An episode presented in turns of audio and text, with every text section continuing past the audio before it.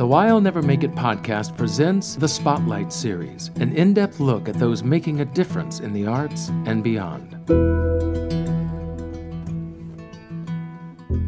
Today I'm joined by Josie Whittlesey, the founder and executive director of Drama Club, an organization started in 2013 and provides theater programming to incarcerated and court-involved young people. They bring classes into juvenile detention centers, jails, and community centers throughout New York City. Currently, Drama Club works with about 500 individual students between the ages of 10 and 21, using improv as their core curriculum, empowering young people to tell the stories they want to tell in the ways in which they want to tell them.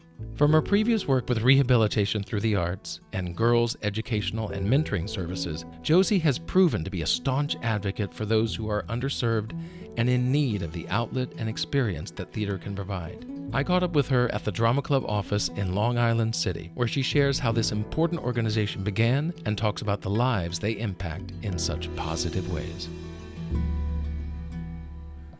Josie, thank you so much for joining me on the podcast. Thank you for having me. So I basically just want to start off and find out exactly what inspired you to create Drama Club.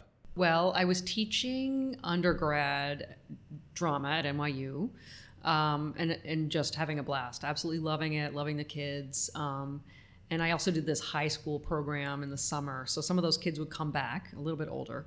And I was really having a lot of thoughts about how impactful and important it was for young people to have this theater training at that time in their lives when they're really questioning who they are and how they occupy the world and occupy their own shoes. And I think theater helps young people have the courage to say what they have to say and take their space as people. And it just blossoms that confidence. And it also really blossoms their ability to work with other people because theater is so intensely collaborative.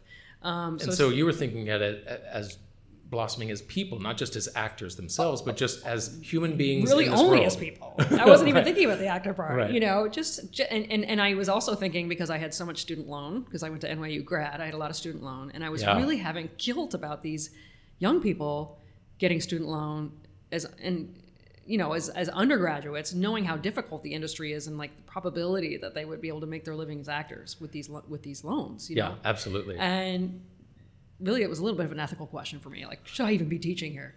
But I started thinking about that and noticing this incredible blossoming, like I'm talking about. And I was like, you know what? I hope they go on to be doctors and lawyers and, you know, and public advocates and whatever, because they have this great training. They have this great training about empathy and humanity and speaking and taking their space and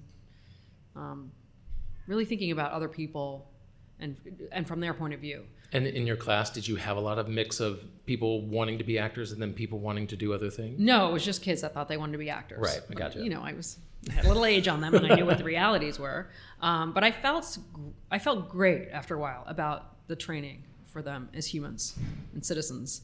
But what I started, you know, because I was at NYU undergrad, which is not, or when I was there, was not very diverse, racially or economically, or many ways. So, and I loved my students. I'm in touch with many of them today. But I started thinking about the kids that couldn't get to NYU because that training is powerful.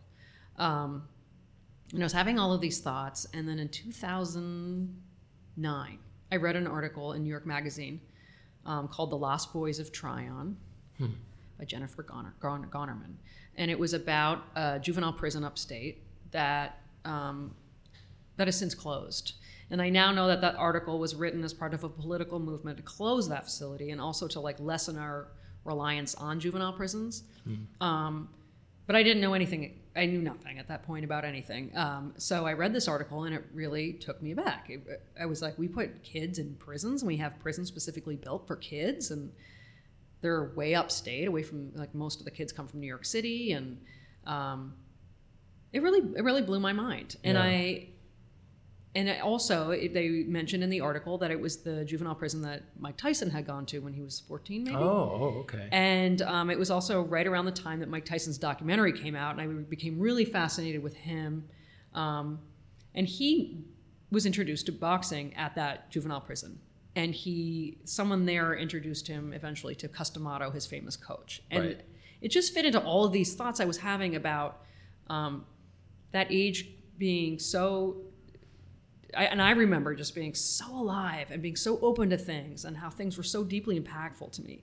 And I became gripped with the idea that the kids in these facilities needed theater. And what age group was this facility mostly handling? It would have been, like 12 to 18. Wow. Yeah, that's such like an impressionable age. Yeah. I think we can all remember what it was like when we were teenagers, and everything was exciting and everything was hurtful and everything was frustrating and everything was wonderful. It was like the extremes of emotions that we go through. Yes, yeah. And it's when in that age group I was introduced to theater when I was 16. Mm-hmm. And it was like just a huge, huge moment in my life, obviously. But most of the people that I know, that was, somewhere in those years was when theater hit them, and they hit them very hard, Right. And they had somebody a drama teacher or somebody that, that was related to, that they will always remember. And so anyway, I just became convinced that this was something I wanted to do. I was still gigging as an actor, and my day job was teaching, which I loved. So I went online and I looked for an organization that was teaching theater to incarcerated youth in New York City, and I couldn't find one, and which I found surprising. I found a couple organizations around the country, in California and Texas and Kentucky, Michigan. And to be honest, there's not a lot of programs that do specifically theater, because it's considered a difficult art form to work in transient communities. Right. So you find more visual art programs or a lot of creative writing programs, but theater specifically is not super common. But so not common that I couldn't find anyone in New York State or city. So when you were looking for this, were you just looking to see, are people doing this, or were you thinking I wanted to volunteer. You wanted to get involved. So I didn't find anything. And I thought that was strange. But I did find an organization that worked with adults, using theater with incarcerated adults. So I thought, well, I'll just call them up and see what's going on. And so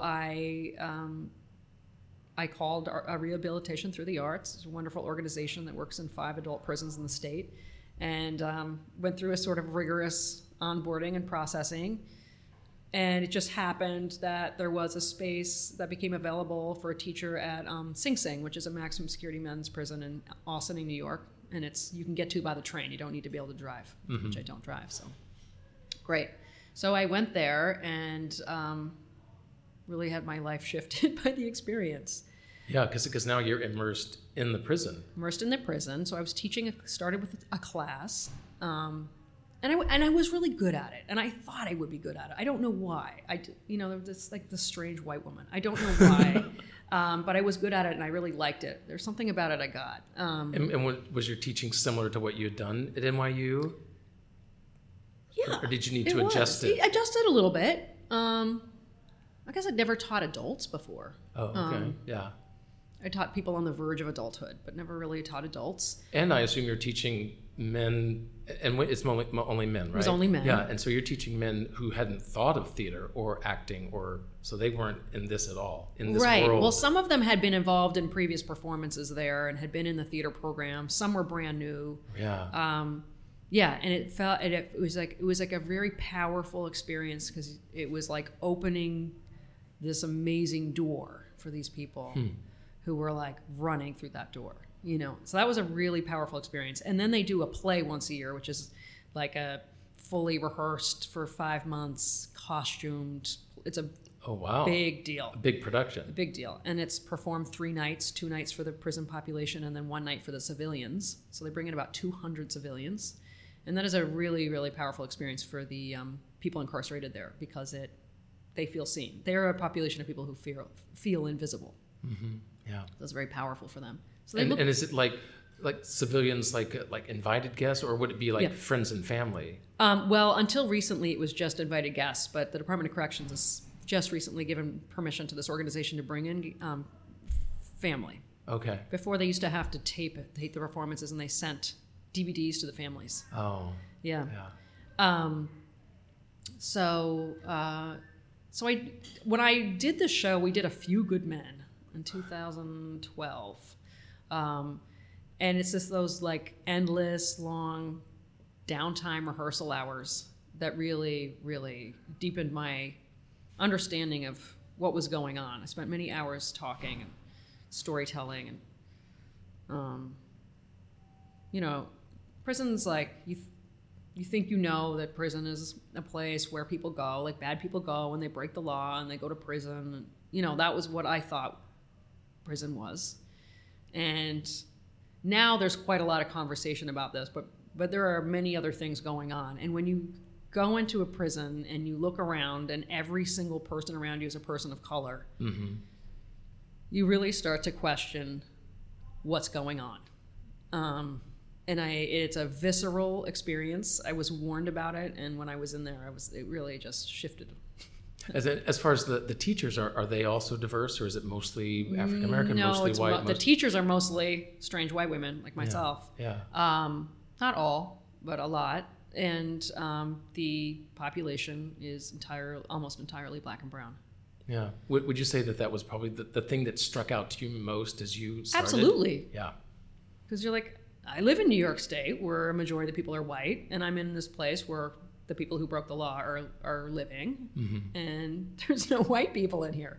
So it seems to me that something's off. Right. And then you just go down that rabbit hole, which is, as we know, complex and long. Exactly.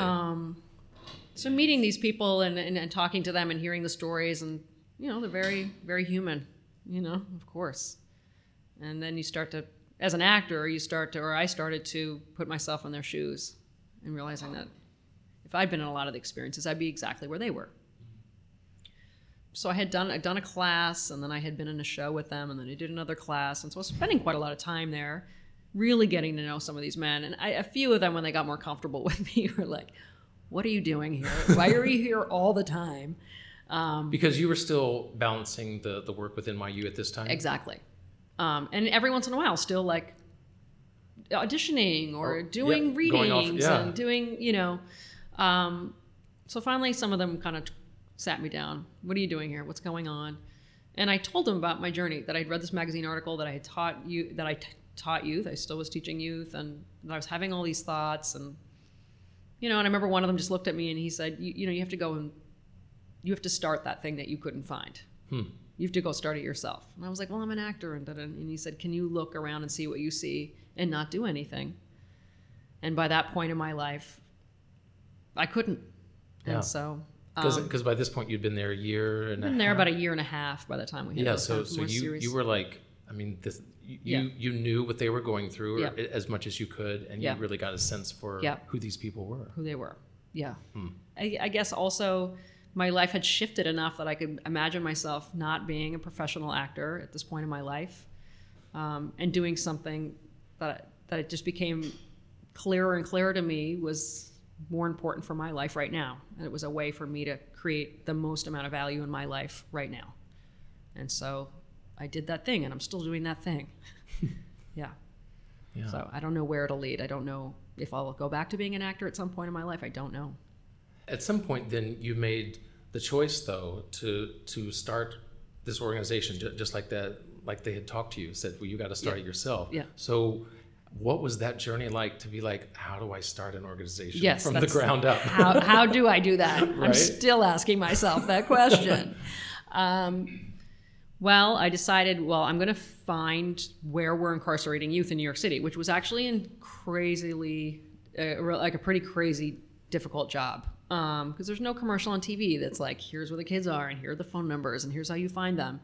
It's a world that's really shrouded in confidentiality, and that is to protect the kids, but I think it also serves as a way to protect us from the reality of the fact that we do incarcerate children. To kind of shield us from what's going on behind the curtain. Exactly.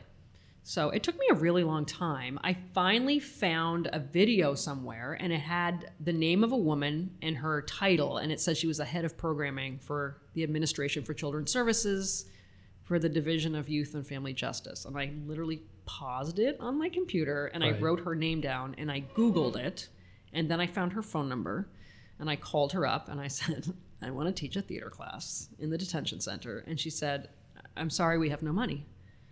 And for some reason, I'm fully funded. Just flew out of my mouth. It was a total lie.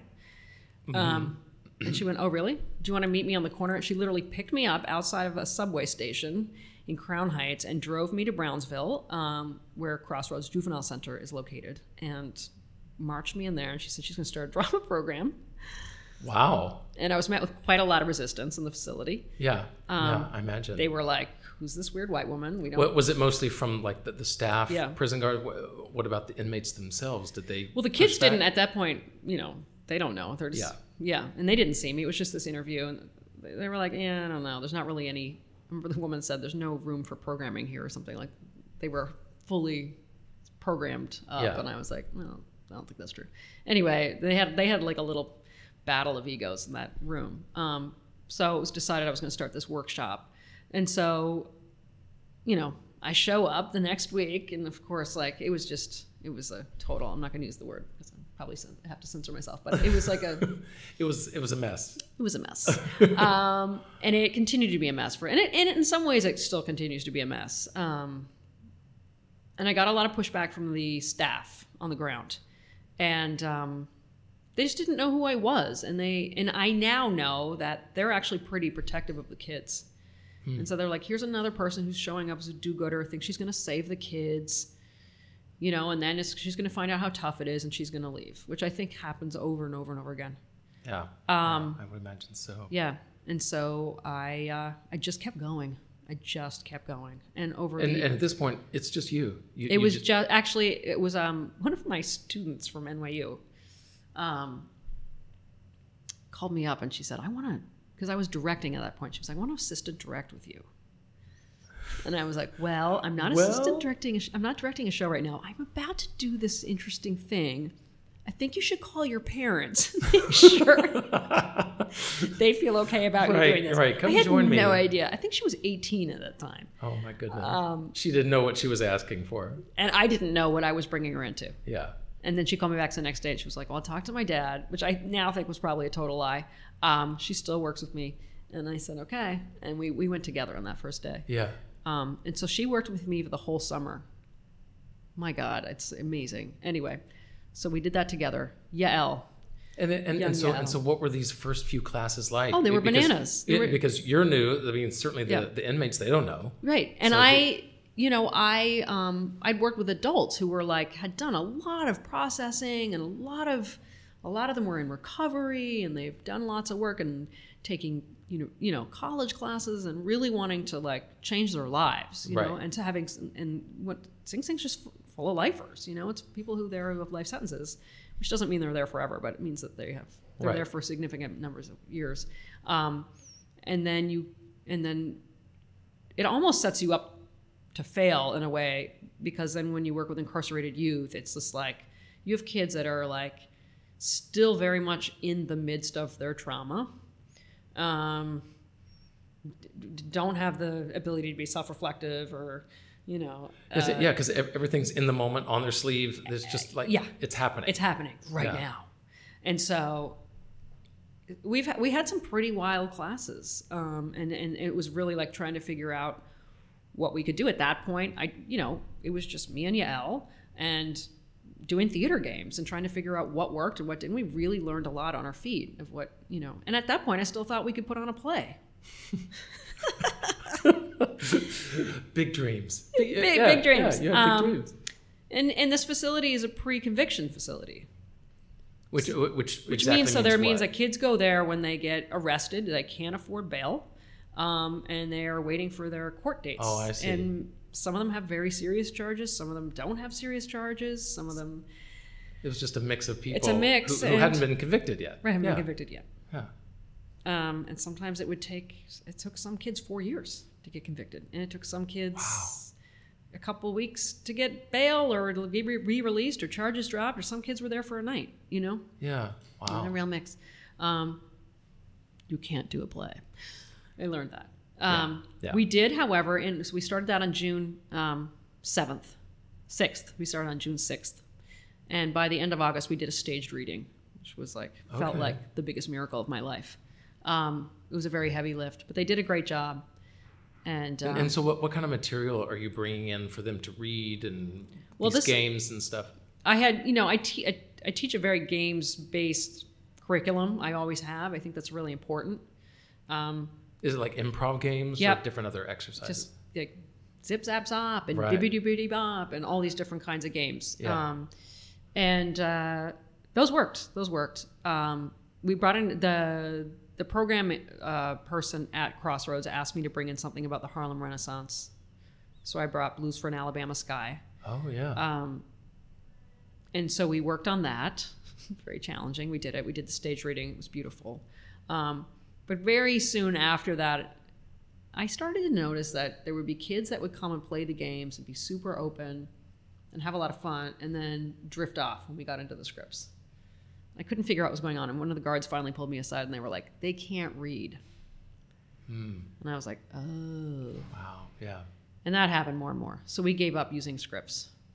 Yeah. Yeah. So that's when we switched to improv. And that happened about 9 months into our journey. I'd already kind of started to figure it out. And then this amazing teaching artist came into my life. And he had a really big background in improv. And he basically taught me how to teach improv in this world. Yeah. Yeah. And so at this point, after this 6-9 months of you kind of figuring out what works, what doesn't work, and you settle on these improv games. So did you leave scripts and scenes just completely behind? And so now that's what you focus on is the improv? Mm-hmm. Yeah. Yeah. Yeah. It was just a way to make sure, because and sure enough, the kids did definitely have like really varying degrees of literacy. Yeah. And it was just a way to make sure everybody who wanted to participate could be involved. Yeah. Yeah. To not give them any barrier to come and be a part of the class. Exactly. Because was this class voluntary or yes. Okay. So none of them had to be there. Mm-mm. Okay. So at least you had a somewhat willing participant group. Yeah. And that was back in the day when they let me, I would work with the staff and be like, who in here do you think would be good at drama? And so the guards would recommend. Right. They know best. The guards know them best. Yeah, they spend hours and hours with them. Yeah. And some of them were really deeply caring people. And they brought us amazing kids. So then we just kind of had our list, and we'd work in a room that was not on a housing unit. And it was wonderful. Now, things have changed, and at this moment, we're not allowed to work outside the housing unit. So now we have to go right into their housing unit, which is less than desirable, but that's what we're doing right now because of rules at the moment. I'm hoping it'll shift back. Yeah. Because you can't mix girls and boys that way. You can't mix boys from different housing units. And I think that's a shame to keep them. Are they thinking that that's for your safety or their safety? Their safety. Just, everyone's safety. Yeah. They tend to, and a lot of these kids are gang involved, and they tend to keep them separated according to their gang affiliation. And I think that doing that, reiterates the... Yeah, it reiterates the division and the separating. Yeah. Yeah. And I also think kids that age shouldn't be separated from the opposite sex.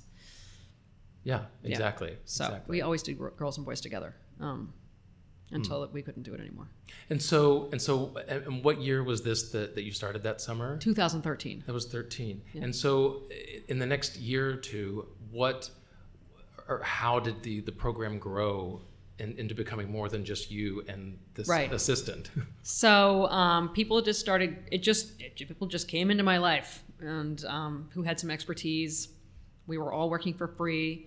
After about 9 months, ACS, which is Administration for Children's Services that run these facilities, the woman who I had originally called and lied about being fully funded, she reached out. She said, the program's going really well. Would you consider going to Horizon, which is like the identical facility in the Bronx? Oh, okay. And I'd heard from the staff there that was a more functional facility, and I was getting really burned out. So I had enough people that could stay in Brooklyn, and I went to the Bronx. And I took that amazing teaching artist, Arturo Soria, with me, who taught me how to teach improv. Yeah. So he and I were in the Bronx. And that was in early 2014. And so throughout this time, it's still completely volunteer basis. You're not making any money. The people who help you aren't. And so were you continuing to teach and act this, or were you able to balance all that? How did that work? I mean, I probably took years off my life. I was... exhausted. Yeah. But I was still teaching. Thank God my husband was supportive and, willing to keep us living in a studio for a little bit longer. Right. You know what I mean? So we could live with a low overhead. And then I knew I wanted to form a nonprofit, and I started with the fiscal sponsorship and did all of that and got the right, which I'm sure is even another. Oh, it's a whole thing. Yeah, it's a whole other process. I mean, it's one thing going to a prison and understanding that world, but then understanding fundraising and nonprofits and the forms and legal work. It's a lot. Go. Yeah. So I started doing that, and my husband's a writer. We were fighting over the kitchen table, who got to work on the kitchen table. So in May 2014, we had our first little gala. I think we raised $2,500. It was very exciting. Nice. And I'd set up a fiscal sponsorship so I could raise money.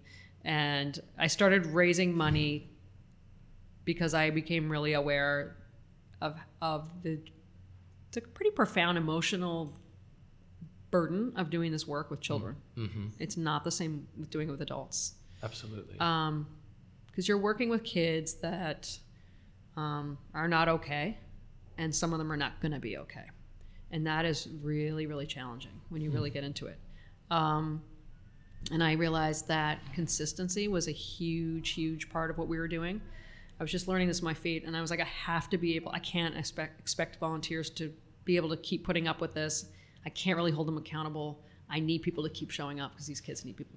They need that. Yeah, because it was a weekly thing that you did? It was twice a week. In each facility. So I started raising money so I could pay my teaching artists. Mm. And I still think that was one of my smarter moves. Yeah. Yeah. Well, yeah. I mean, you definitely want to value people's time. Yep. Because, I mean, not that there's something wonderful about giving back, which is why you started this, but at the same time to value people's time. Yep. And I think that I assumed that with that, then you found more consistency in the people that came on board. Yep. And you can hold people accountable when you're paying them, and you can ask them to do things. And that is true. That is true. Yeah. It's so essential for these kids. So essential, which I didn't know when I started. It didn't occur to me, but you have these young lives where people have really consistently cycled in and out of their lives. What would you say? Because you mentioned that going from adults to kids was certainly tough, and I can certainly imagine that. But what is like the one or two things that just really struck you that made it so much different, more difficult? I realized. And I haven't been able to tell some of the guys that really encouraged me from Sing Sing, and I want to be able to tell them someday. But I later realized that the men knew how to protect us from their trauma, and that it probably is an intentional thing that they do. I know that it's intentional, actually, and the kids can't. They're kids, and we see a lot of kids cycle in and out, in and out, in and out. So kids show up with like new broken bones and new tattoos and new scars and bullet holes and, and that's, you can be in a room with these kids, or at least for me, and I know some of my teaching artists feel the same way, and you'll go home and just burst into tears. You have no idea what it is you're responding to. Like, you pick it up on your skin. Trauma is, I really believe, is transferable like that. You don't have to know. Kid could tell you nothing, and you just know there's pain. Because I think us as actors, I mean, that's part of our skill set is to recognize what other people are thinking, and not just saying, but with their body language. Yep. And that's, as actors, that's how we react, interact. And we're trained to do that. Exactly. So then you're going into these deeply traumatized spaces. Yeah. Yeah. Where, as you said, people have no pretense. Yep. I mean, these kids are just letting out what they're feeling, and you see it, you feel it. Right. Wow, that's amazing. Yeah.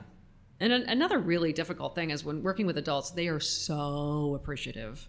I used to make fun of them because it would be raining out, and they'd be like, Josie, I can't believe you showed up. It's raining out. And they'd be like, I'm water repellent. I made it. I have a raincoat. It's not that big a deal.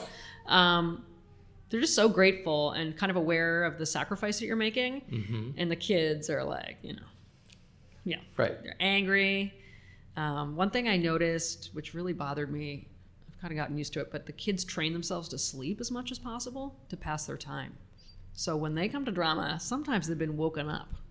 Oh. Like, get out of bed. You have to go to drama. And they show up and they hate you. Because they were dead asleep and now you've woken them up. And they're kids. So they have that like kid, like, I'm mad because I'm grumpy because I just got woken up. And, you know, and I hate you and I hate drama. And, you know, they come around, but so that's another big difference. Yeah, but because I, in another interview that I did with another organization, Only Make Believe, who also deals with kids, one of the things that they said is that kids are utterly honest. If they love it, you'll know it. If they hate it, you'll also know it. So I assume there was never a filter as far as what the kids were going through. And there's they don't feel like they need to spare your feelings at all. No, they're just going to say it like it is. Yeah. And so with these kids doing these improv games, what type of, I assume over time, as you said, as you became more consistent with it, going back twice a week, what kind of growth, what kind of things did you see develop in these kids? Right.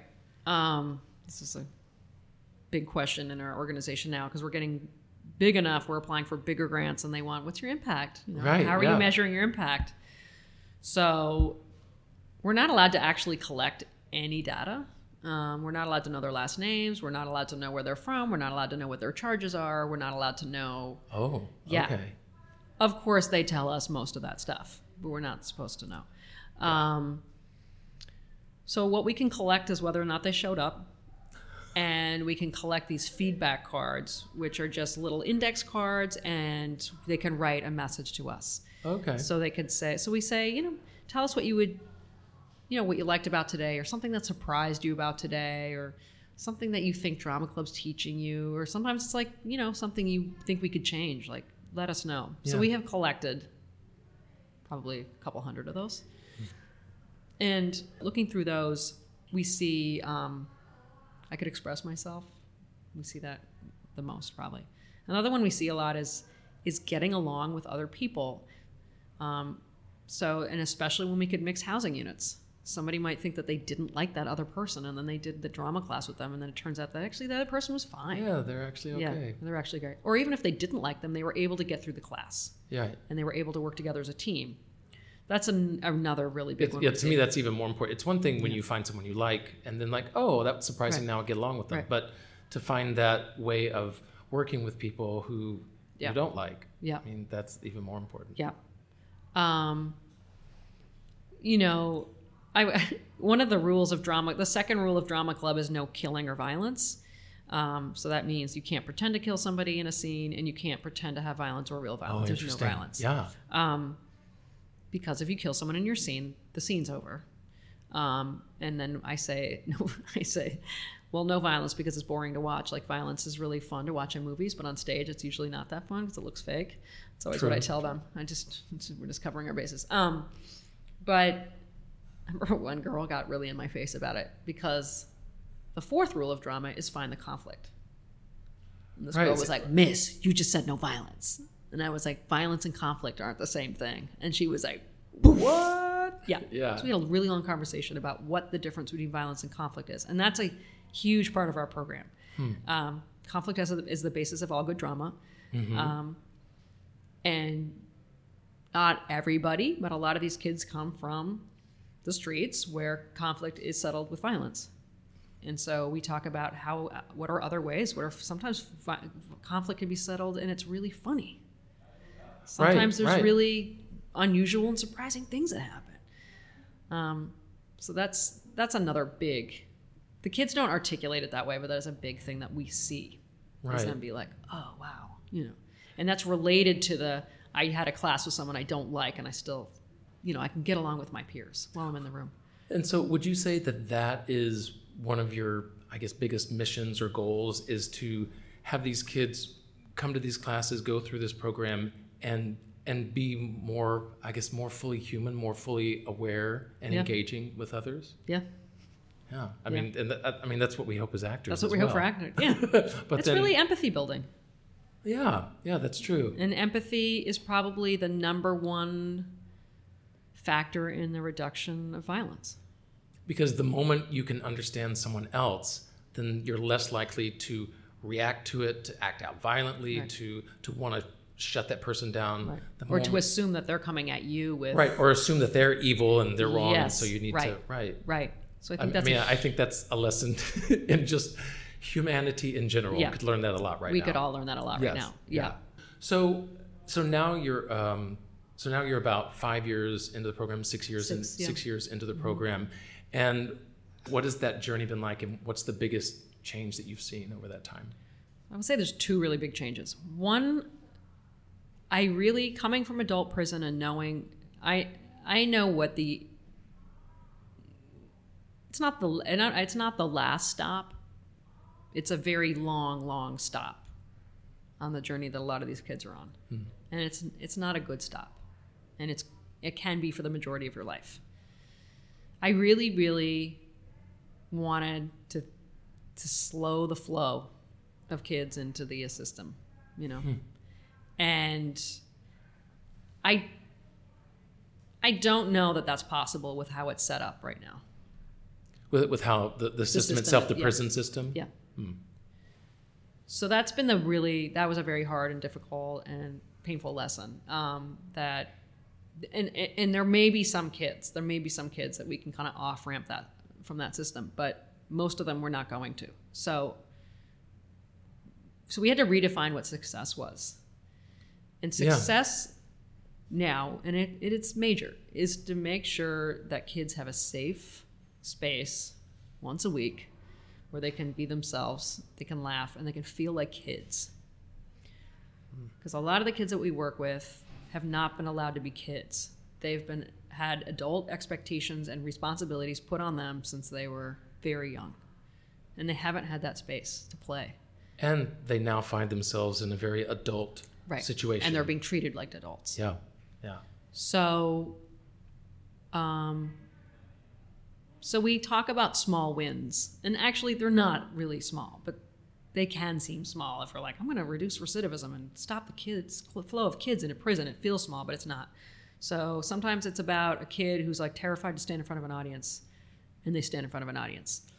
Sometimes it's these kids are dealing with some really heavy stuff. And so, we've had kids who've been indicted a couple hours before they come to class. Oh, wow. And then by the end of the class, they're giggling like a kid, right? It's a small win, but it's a huge win. And so it's about creating a space where they can be present and safe, or safer, and be a kid. And so now we hope that for kids that we have longer exposure to, that has ripple effects in their lives. And we hope some of the kids, and I know some of the kids that we've been able to off-ramp, at least for now, but it is a system that's really, once you get involved, it is very difficult to exit. To break that chain and not get back into it again and again. Or stay in it, because you catch more charges for, it's intense. Yeah. So that's... And so with the kids that you're working with, is it still in this pre-conviction, or are you also now in places... So that's the second huge shift that we've had is really noticing that even 6 years ago when I started Drama Club, there's been a pretty big shift in New York City. It's very progressive.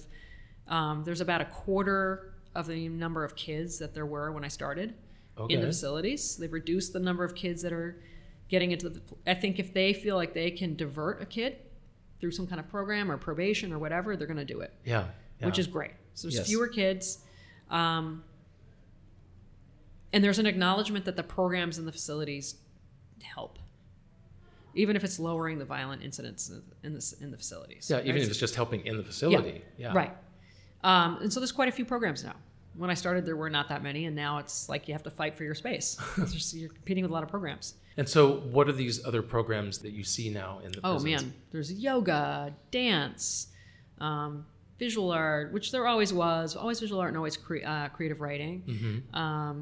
They have some really cool. They have a gardening program. They have like a computer coding programs, and there's all kinds of neat stuff going on. And so you are having to compete with these for bodies to be like, join my club or this club. Or but it's good. It's good. Yeah. Because obviously the more outlets that they have to do something else besides what they're in. So they're sleeping less through their days. Okay. Because there's stuff to do. Right. Right. Not as grumpy when they come to drama because they've been up doing something else cool. But now what happens is that, so a kid will get locked up and they get flooded with programs. They get flooded with arts programs and all kinds of cool stuff, and they get their mental health, and then they go home and there's nothing. Mm, right. And then, surprise, surprise, they come back, right? And it's sort of acknowledged citywide. This is a hole we have in our system. And there is a law that prevents us from reaching out to the kids when they leave if they're under 18. And it's a law that's meant to protect them so that predators don't follow them out. And I'm sure that I know that's happened. However, it makes it really hard to wrap around programming. Yeah. And it's become clear to us through the last 6 years that is actually almost more important, right? Yeah. Because a lot of the kids, they get locked up and they get a lot of programming and they get 3 hot meals a day and they have to go to school and they get a lot of attention. So they're small classes. The DOE is in the facilities. Yeah. Their grades tend to go way up. Because now they have accountability. They have people looking to them and encouraging them. And they have a lot of support. Yeah. They have like these, they're called juvenile counselors. Well, now they've actually changed their name to become youth development specialists, I think they call them now. But they're handlers. Right. Who are now getting more and more training on how to mentor them and be confidants and, you know what I mean? And then they have pretty good mental health support and they get a lot of attention and they're in small groups and then they go back to, neighborhoods that don't have arts programming in their schools and have crappy schools and maybe don't have the support at home. Maybe they, you know what I mean? It just depends. Has that started you thinking now that could be the next step for Drama Club? Absolutely. To be outside the prison. Yeah. So we started 2 years ago in partnership with an amazing organization called The Door. It's a 40-year-old organization, been working with systems-involved kids, foster care, homeless, all kinds of systems-involved kids. A beautiful building in Soho, because Soho looked very different 40 years ago. Right. And they provided many services to them, all for free. And they have a satellite location in the Bronx. So we're in each of their locations twice a week. Okay. So we're able to say to all of our kids, come find us. Here's where we are. We're at the door. A lot of kids are like, oh, I know the door. Great. Oh, okay. Come find us, because that's where we are. Yeah. Mondays and Wednesdays we're in Soho, and Tuesday and Thursdays we're in the Bronx. Come right. Find Since us. You can't reach out to them, at least you now have a way, like a calling card to be like, when you leave, here's where you can go. Right. And we have an apprenticeship program. So there's some kids. Right now we have 3 amazing superstars. We met them all in jail, and they really responded to our programming. We were like, come find us. And so they're on our payroll. So they help us. See, that is teach. Amazing. Yeah. Because I would imagine that for the kids in the prison system, that even speaks louder. It's like, hey, I used to be where you are, and here I am. Yeah. That has to be wonderful. So they help us teach at the door. We're trying to pull them into more and more meetings internally so that they are helping us really grow and evolve. And so we have that perspective. Which really inform the program. Exactly. And so that's also powerful for the kids. Hey, if you come find us at the door and you show up consistently and you can show some leadership and you're interested, we will pay you. How about that? Yeah. And so the kids that love drama are like, oh yeah, I can make money doing this. I can make money doing this. Are you serious? So that's what we've been doing. It's been really successful. Now we would love to have more apprentices. That's what we have right now. There's a lot of factors that, these kids are going home to. With those apprentices, what type of things or additions have they suggested or brought into the program? Oh, man. Well, one thing that we're contemplating is whether to become an alternative to incarceration, which is kind of a diversion program. Oh. And we've been really on the fence about this because we consider ourselves allies to the kids. And once you become an alternative to incarceration, you are mandated, the kids are mandated by the court to come to your program. Mm-hmm. And we have to become mandatory reporters to the courts. Oh, I see. Which we feel conflicted about. But we had a whole meeting about it, and we asked the kids to come, and they were like, duh, yeah, you have to do that. One kid was like, they're going to come. They're not going to want to come. They're going to come. They're going to love it, Yeah. But having that perspective is really important because we can, hem and haw and pull our hair out, and, and then they'll have this really simple, do that. It's like, just do that. Just do that. Yeah. And they come to our board meetings. And how old are most of these apprentices now? Our apprentices are 19, 20, and 21. How about that? Yeah. And we've known each of them for 4 years. So as you said, so now they're part of these board meetings. They now basically have an ownership in this program and where it goes and what it does. And our North Star internally is that we someday want to turn this whole program over to the next generation. And we want that of kids that have been through our program. So we want eventually this program to be run by a kid who worked through his way or her way through our program. Yeah. So that way they're really are in charge of the whole program. Yeah. And do you see that as basically a way to delegate the responsibilities you have, or do you eventually really want to turn this? I really want to turn it over. Yeah. I know that's not happening tomorrow. Right. It's going to take years probably, but it's what I think is necessary.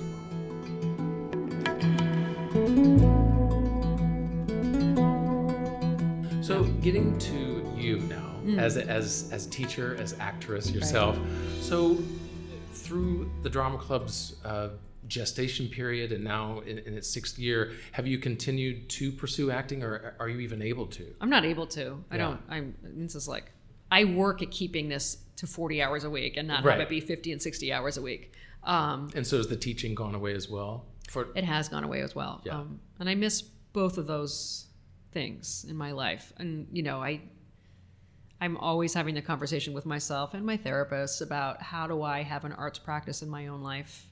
And it's really challenging, but it is something I keep trying to figure out. My husband's a writer, and what type of writing does he do? He writes for television. He's created a show. He's created a couple other shows that he sold, and and I actually work pretty closely with him, so he calls me his editor. So that is a way for me to be away from Drama Club. Right, a way to do something else, your brain. Get that storytelling muscle. Right. Keep it going. And we actually created something together that we're trying to sell. So that is one way that I can be an artist. Yeah. And so with that, handing it over to the next generation, as you said, then your eventual goal would be then to get back into the teaching and acting that you were doing before? Yeah. Think that, has this break been, and has it invigorated you? Has it made you excited to get back to it? Or do you not even really think about that at this moment? I don't know. I go in and out of it. Sometimes I think I don't know if I could go back to teaching in normal regular class, and then sometimes I really miss it, and sometimes I'm like, what's the point? Right, because you've kind of had a higher mission, a higher calling, so to speak. And then again, sometimes I just totally miss it and would just love to kind of just to really get into the art of something and not worry about it, anything else. And then what about those acting muscles, that being an actor, being on stage, going through characters and a script? Yeah, I mean, that sounds very appealing to me right now. Yeah. I'm probably pretty rusty. I think as a human being, I have a lot more to say. I have a lot more to draw on than I did. Yeah. This is certainly, I think all of us as actors, we need to have a full life apart from what we do on the stage so that we can infuse our characters with realness and bigger parts of ourselves. Exactly. And so you've certainly grown a lot, I would imagine. I've done a lot on that end of things. Yeah. And so I do look forward to a time in my life where I can have a space for that, for that life experience to manifest in different characters. Because what kind of work, what kind of plays and stuff did you do before starting this program? I did a lot of comedy. It was that was my thing. Were you like the character comedian? Yeah. And I loved that. But I found it painful to be still inside anything that wasn't comedy. And I think I would have a lot more tolerance for that now in my life. Yeah. You could definitely bring, you could bring drama definitely to drama to a character. I do look forward to having that, if that is where my life goes, to having that in my life again. And do you see work that's coming out now, writings, both Broadway, off-Broadway, regionally, do you see writing and plays starting to, like you're seeing it firsthand, what's going on in these prisons, do you see plays starting to be more real about this is what's going on in our life. It's not just glitz and glamour and proscenium and everything. I'm not seeing it on stage as much as I'm seeing it in probably television. Yeah. I'm seeing a little bit more of it there for whatever reason. I think because, that's probably the case because TV is so much more accessible and right. You can kind of find your niche on television right. and have an audience and you're fine. But on stage, there's so much more that goes into the risk of producing right. because it's kind of a one-off. It's like, right. Is this play going to work? Right. I was having that thought. I think there's more risk being taken in television mm-hmm. right now. Yeah. In the stories that we're telling it and how we're telling them. And you're right. I find theater can sometimes be so precious and so, risk averse because it's like there's so little money and there's, and it's mm-hmm. people are, in the theater, if you're doing theater, you're really dedicating, you're sacrificing. Yeah. And so that tends to, not always, but sometimes reduce the risk that's being taken because it's like, sort of like, okay, we got to do it. We got to, know. And right now, I think it's a very exciting time in television where there's a lot of it. There's too much of it. And there's a lot of money in it. And we're kind of being inundated with it. Yeah, we are. It's everywhere, and it's not just on TV anymore. Now right. Hulu and Netflix it's streaming constantly right. all the time. And there is too much for us to decide. There's no way to watch it all. Right. I know. Right. I was flicking through Netflix the other night, and I was like, I can't find anything to watch. And I was like, this is insane. There's literally thousands of options, and I can't find anything. And I would say almost half of it now is their own stuff. They're just producing it, and I'm going, I don't even know how they make money anymore with all the original stuff that they're producing and the big stars that they're using. I know. So, obviously someone's making money. Somebody's making money. Doing this profession. Right. But there's some very interesting... I actually just watched Escape from Dannemora. I've heard of that. Yeah. How was that? And I thought it was really well done. I felt they skipped some kind of really important, huge... There was a pretty big elephant in the room about race in it, but... I thought it was really well done. I was really glad to hear that Patricia Arquette, she won a Golden Globe for it, didn't she? Recently, she won something for it. She was amazing. The actors in it were amazing. I thought, Ben Stiller directed it. Oh yeah, and he did a fantastic job. I thought it was the most realistic depiction of life inside prison that I'd ever seen on the screen. Yeah.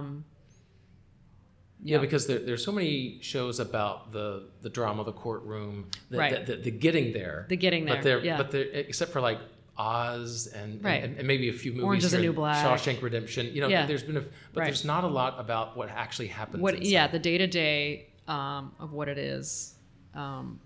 Right. So I thought it was really, another thing that we never, there's kind of a large conversation about, as there should be, about the intersection of criminal justice and race and poverty and mm-hmm. We're hearing a lot of stories about police brutality and people getting caught in the criminal justice system, and we're not talking about it's a really complex world, obviously, and we're not talking about the police and the trauma that they're encountering on a daily basis, or the correctional right. officers, or and I felt like Escape from Dannemora a little bit got into that of this is what, the main woman, Joyce, was like, she was a civilian worker in the prison. But I thought that it did a really good job of looking at what the realities of her life. Yeah. They got a little bit into it. So I thought that was brave, because nobody really wants to tell that story. It's not hip right now. Right. Yeah. There's the whole Blue Lives Matter, which can be seen, right, which is good by some and kind right. of off-putting right. to others. But right. but yeah, yes. Apart from those that aren't the good cops, right? Those that are actually there to serve a purpose right. and take their job seriously. Right. There is a lot of toll that they go through. It's awful. Yeah, it's awful. Yeah. And same with the correctional officers, and that's something that we've really learned through this work too. Is like, there's some really great correctional officers who really care about these young people who feel terrible about the fact they're in jail. And, many of the correctional officers in Rikers Island are people of color. There's very few white officers mm-hmm. out there. So this idea of the white officer and that's not right. really accurate in certain places. And, So that's really complex, right? And so then you're in a trauma space, and then you have, these correctional officers have seen horrible, horrible things. Oh, I imagine. Yeah, and a lot of them are very burned out and really dealing with some serious health issues as a result. Yeah. So it's like this. It's not a black and white world, and it's complex, and it's difficult. It's difficult to look at it and live in it. Have you yourself and your organization, have you seen some of that toughness where it kind of took you aback and surprised you, or I don't know, but maybe there was a time where you feared for your own safety, or was there ever those kind of moments? Not really. No. Well, that's good. Yeah. It's not, I think people think these spaces are spaces with, how do I say this?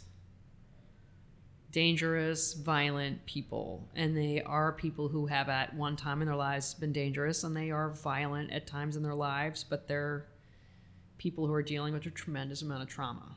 Hmm. And that is the first thing that you're aware of, and mostly the only thing that you're aware of. And so it's like, yeah, we're in these spaces with these young people who have gone through things that hopefully none of us will have to go through, and they're trying to live with that and cope with that and figure out who they are. And then the whole time they're still like adolescents, and they're trying to figure out like who they are and like what they believe and how they should be presenting themselves. And that's a difficult time in your life, even in the best of circumstances. Like in your own bedroom or in your own school, much less in a prison setting. Right. I can't even imagine. Yeah, and so. Yeah, it's like, how do you stand with somebody and be like, try to as much as you can in the hour and a half or 2 hours you have with them, just, celebrate them and, tell them it's going to be okay. And, even when it's not, how do you do that? But no, I don't feel danger, no.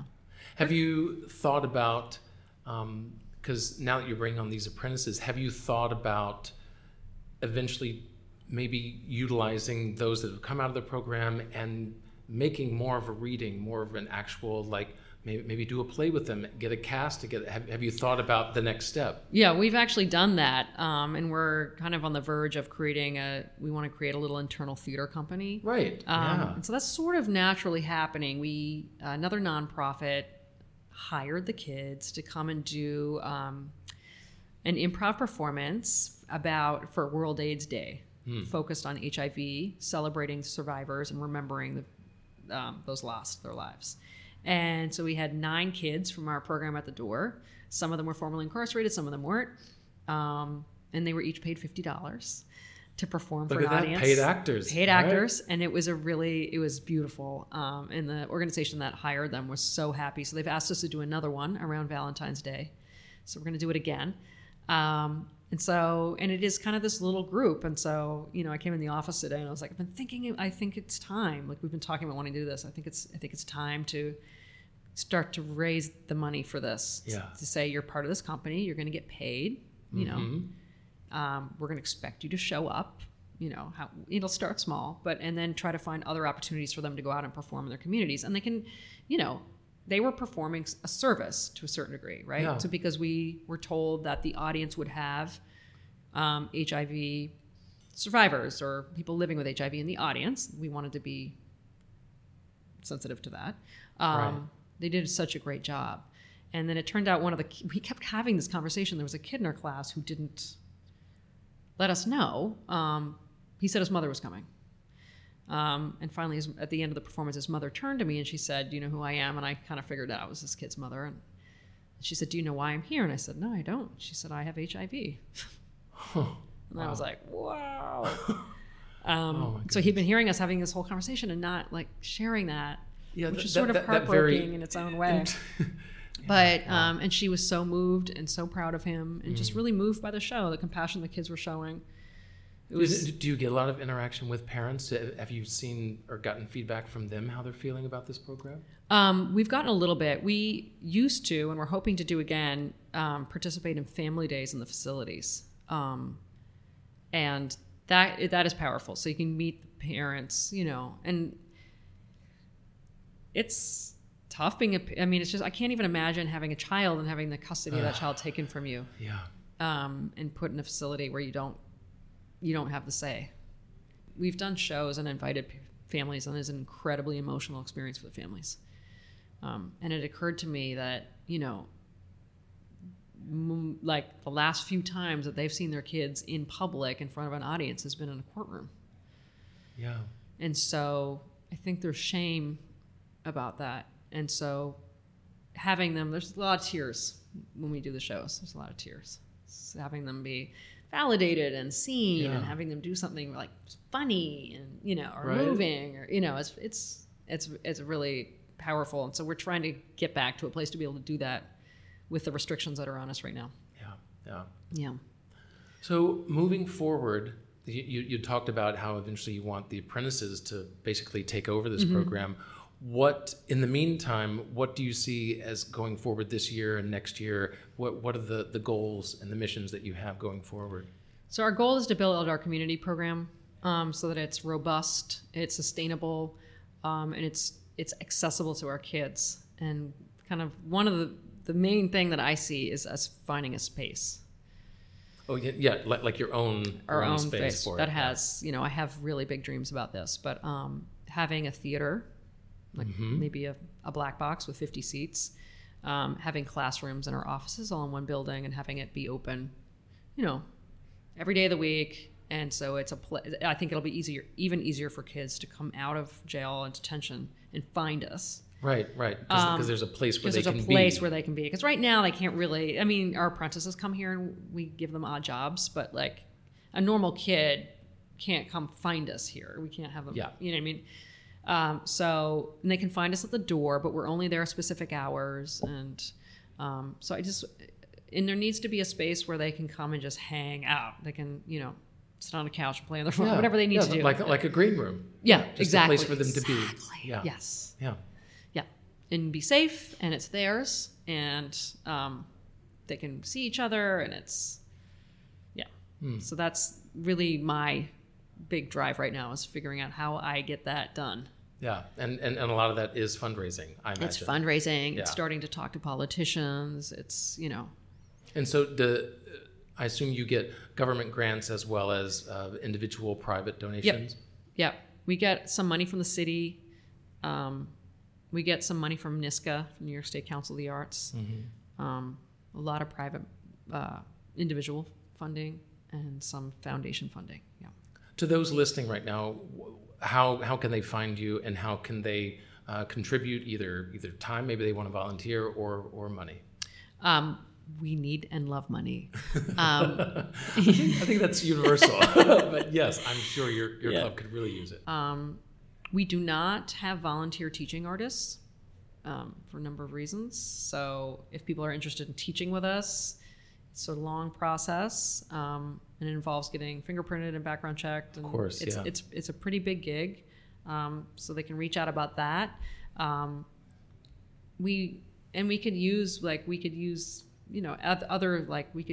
marketing help and digital help, and we could use accounting help and that kind of stuff if anyone's interested. Yeah, just the basic office needs of any nonprofit organization. Yep. Yeah. And if anybody has a link to a nice, good building in the Bronx, right, that could be turned into theater, let me know. Right. Yeah. Well, Josie, this has been such a wonderful conversation with you, and thank you so much for sharing your story. Oh God, thank you so much for being interested. Really.